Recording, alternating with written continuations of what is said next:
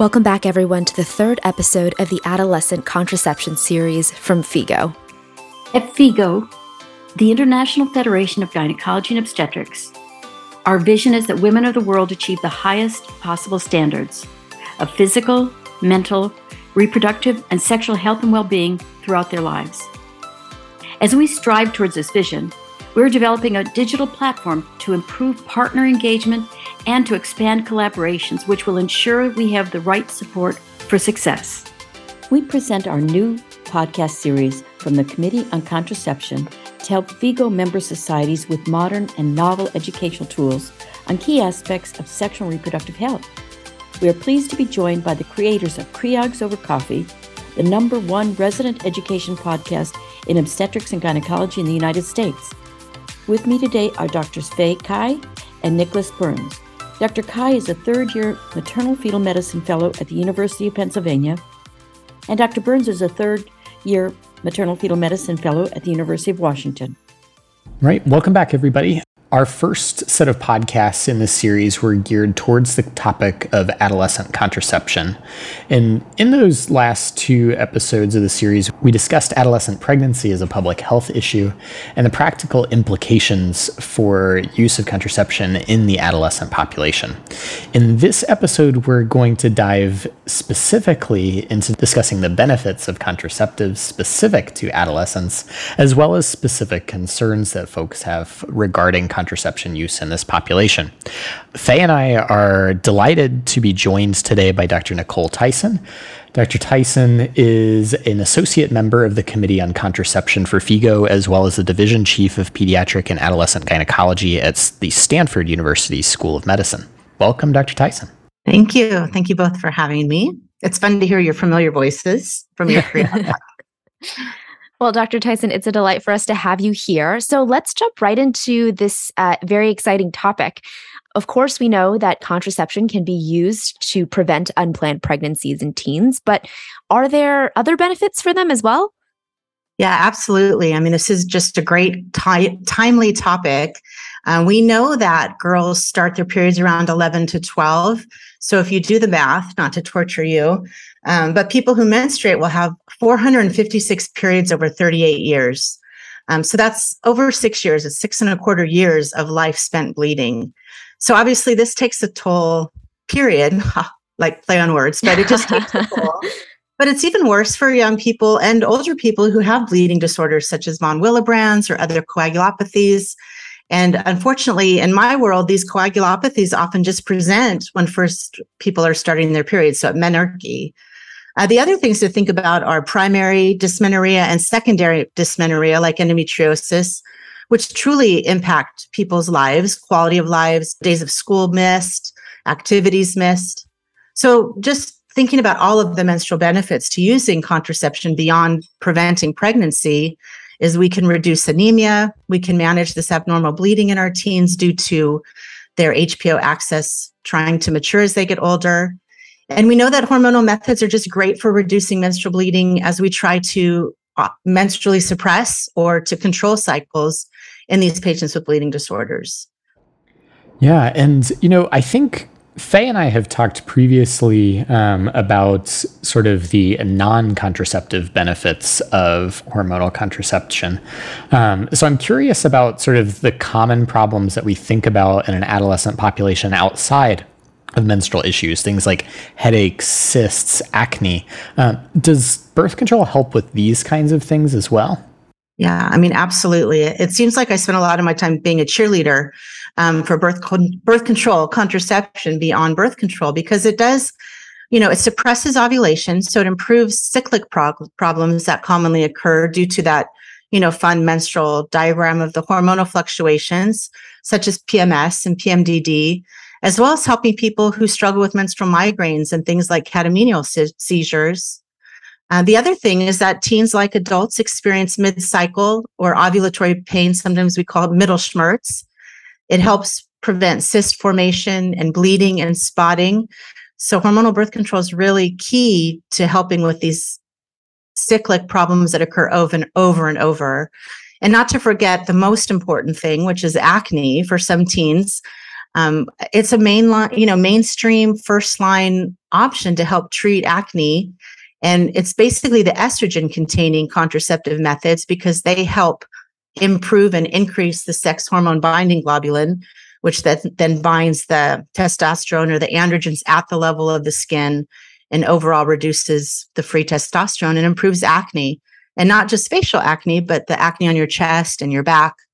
Uh, so, a really key modality for teens who struggle with that. Yeah, definitely important, and especially I think for teens and you know some of the social problems that they may face. Um, not to discount you know headaches and acne, which are obviously important, but you know there are definitely other medical conditions that I think we worry about. So, can contraceptives also help with other medical problems? Yeah, absolutely. I mean, hormonal birth control is absolutely the mainstay of treatment for polycystic ovarian syndrome which is nice because I think we're getting to have more of these conversations and discuss what it is and, and helping patients beyond lifestyle change and, and some of the uncomfortable conversations. We can address the role of birth control. And we can also think about using them in patients, as I mentioned, who have seizure disorders. For some people, they don't have their first presentation of a seizure disorder until menarche. And even at that time, sometimes we can see worsening of seizures. And those are really those catamenial epilepsy. And what we see is Depo-Provera is one of the unique methods of hormonal birth control that really can actually decrease the frequency of seizures. We we say basically it increases the seizure threshold, making it harder to have a seizure. The other place that hormonal birth control really comes into play is helping our patients with developmental disabilities as we can really help optimize minimizing their periods or getting rid of them altogether. Oh, absolutely. And kind of to move on as well to sort of a rarer topic in this sphere, um, what about the use of hormonal contraceptives in adolescents who are at risk of cancer or whom have cancer? Yeah, I mean, I think that's a, a really common space that I work in in my specialty is we, you know, we see the menstrual concerns in people who have uteruses and have cancer really predispose them to having other confounding problems like exacerbating or even creating anemia. We think about patients who have cancer still have sex. And so these patients still should be counseled and talked to about what it means to become pregnant during cancer treatment and, and allow them and discuss with them options for reliable contraception. Uh, we, you know, we think a lot about preventing bleeding and then managing bleeding in patients who are undergoing uh, cancer treatment. And one thing I would definitely say too is we really do start to utilize more of these IUDs um, because it's that forgettable birth control, and we can absolutely use those in patients who are immunocompromised. So I think that's a really great place to talk, um, you know, a lot about it in the role of patients who have cancer um, the other place that I like to sort of leap to next is thinking about the benefits of hormonal birth control to prevent cancer. There's just so much misinformation about hormonal birth control and cancer, but we don't talk enough about the reality that hormonal contraceptives decrease ovarian and uterine cancer so much so that we're seeing this huge international decrease in ovarian cancer, which is a joy because those are so hard to diagnose and get diagnosed so much later because there's not great screening. Um, we know both hormonal and copper IUDs have been shown to be protective for, for endometrial cancer. There's been quite a few studies now talking about hormonal contraceptive reducing the risks of colorectal cancer, renal cancer, bladder, thyroid, and pancreatic cancers, as well as some lymphomas. I mean, I think some of the mechanisms can be the sort of resting of the gynecologic organs, but there's also some hypothesis that maybe we're inhibiting ovulation inhibiting sort of these repeated mitotic events and overall reduction in cell proliferation. There's a lot of research going on in this arena. It's very exciting. And then I would say, you know, it wouldn't be a complete conversation if we didn't talk about the fears of hormonal contraception and the risk of breast cancer. And I think it's really important to look at all of these studies and think about um, the confounding factors, the uh, sort of unclear and inconsistent outcomes, because most population data today about the, the hormonal contraceptives that we use in the last, you know, not 60 years ago, but today's contraceptive options really haven't demonstrated increased risk of breast cancer. And it, it feels good to be able to tell our youngest patients that um, whose moms or families are coming in with that concern. Thank you, Dr. Tyson. You mentioned now a little bit about, you know, the fears of birth control and hormonal contraception. So I wanted to ask a little bit more, especially in the age where everything is Googleable, everything is discoverable by the internet. Um, how can we assuage our patients' fears about hormones and birth control? Yeah, I mean, you're definitely speaking to an area that's near and dear to my heart because I do spend so much of my time processing what others have processed on the internet which i know you you all have done too right?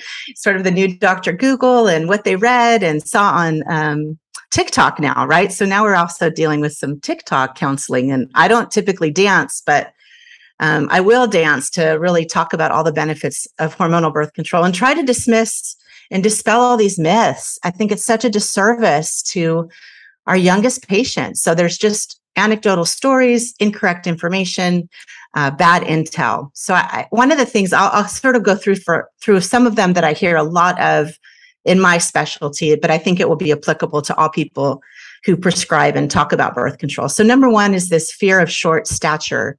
I think that's just one. It's good to shout out and say the reality is is we don't start hormonal birth control until someone's had a period. So we want to know make we want to make sure the system's intact, you know, the brain, the uterus, the vagina, there's no obstruction, things are working by that time, that child, that individual has already acquired over 90%, 95% actually of their final height. So there's really little to be gained once menarche has started. They're already making their own estrogen. And studies have really demonstrated that to be true, that there's no decrease in height attainment for people who start hormonal birth control. Um, so I think that that's something I hear a lot, is particularly from you know parents who want their kids to be premier athletes and they need that extra couple inches. Um, another fear that is super prevalent, and I think these are ones I encourage everyone to ask. It's sort of the elephant in the room is that the parents and the teens fear that once they start birth control, it's going to make them infertile or they just won't be able to have babies later when they want to. And what, what we know and we counsel and we repeatedly say, and like I said, cheerlead, is all hormonal contraception is reversible. So we we talk about studies showing fecundity, which is our fancy word for the ability to get pregnant in any given month and sort of returning it their fecundity after stopping birth control returns to the same age match cohorts of people who weren't using birth control so other studies also demonstrate over and over again that pregnancy rates between people who have used birth control and those who've never used birth control are the same and in fact there's some data that show it might even be better in people who've been using birth control because maybe there's been this bonus inadvertent treatment for undiagnosed endometriosis, preventing inflammation, or we know progesterones help reduce the risk of STDs or STIs and PID, although we don't talk about it too much because we want people to have safe sex and use protection, but there is some hostile cervical mucus to be had there.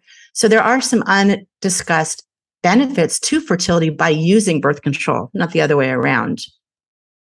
And I would say the last one that I know everybody is like, why is this not being brought up first is weight gain. And so I think that's a big that's a big issue internationally. That's not just something in, you know, one neck of the woods, but there's really been no causal relationship. People who use hormonal birth control gain the same or even lose the same as their cohorts who don't use birth control.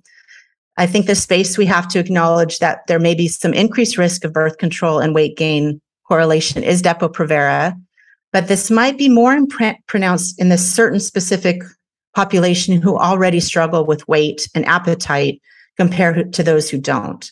So there is some role for healthy counseling about exercise and diet and appetite if a patient is preferring to use Depo-Provera and sort of approaching that shared decision making pathway, you know, as we think about what's the best option and their concerns. Oh, well, this has been extremely informative and given us some additional food for thought. Um, Dr. Tyson, thank you so much for coming on the podcast today and sharing your expertise with the audience of FIGO.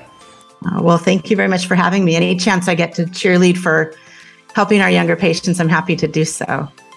And for all of you listeners out there, if you want some references in addition to this podcast, you can go ahead and go on to um, cancer and contraception from the SFP guidelines. We also recommend the ACOG Committee Opinion 735, um, implants and intrauterine devices, as well as contraception for adolescents from AAP.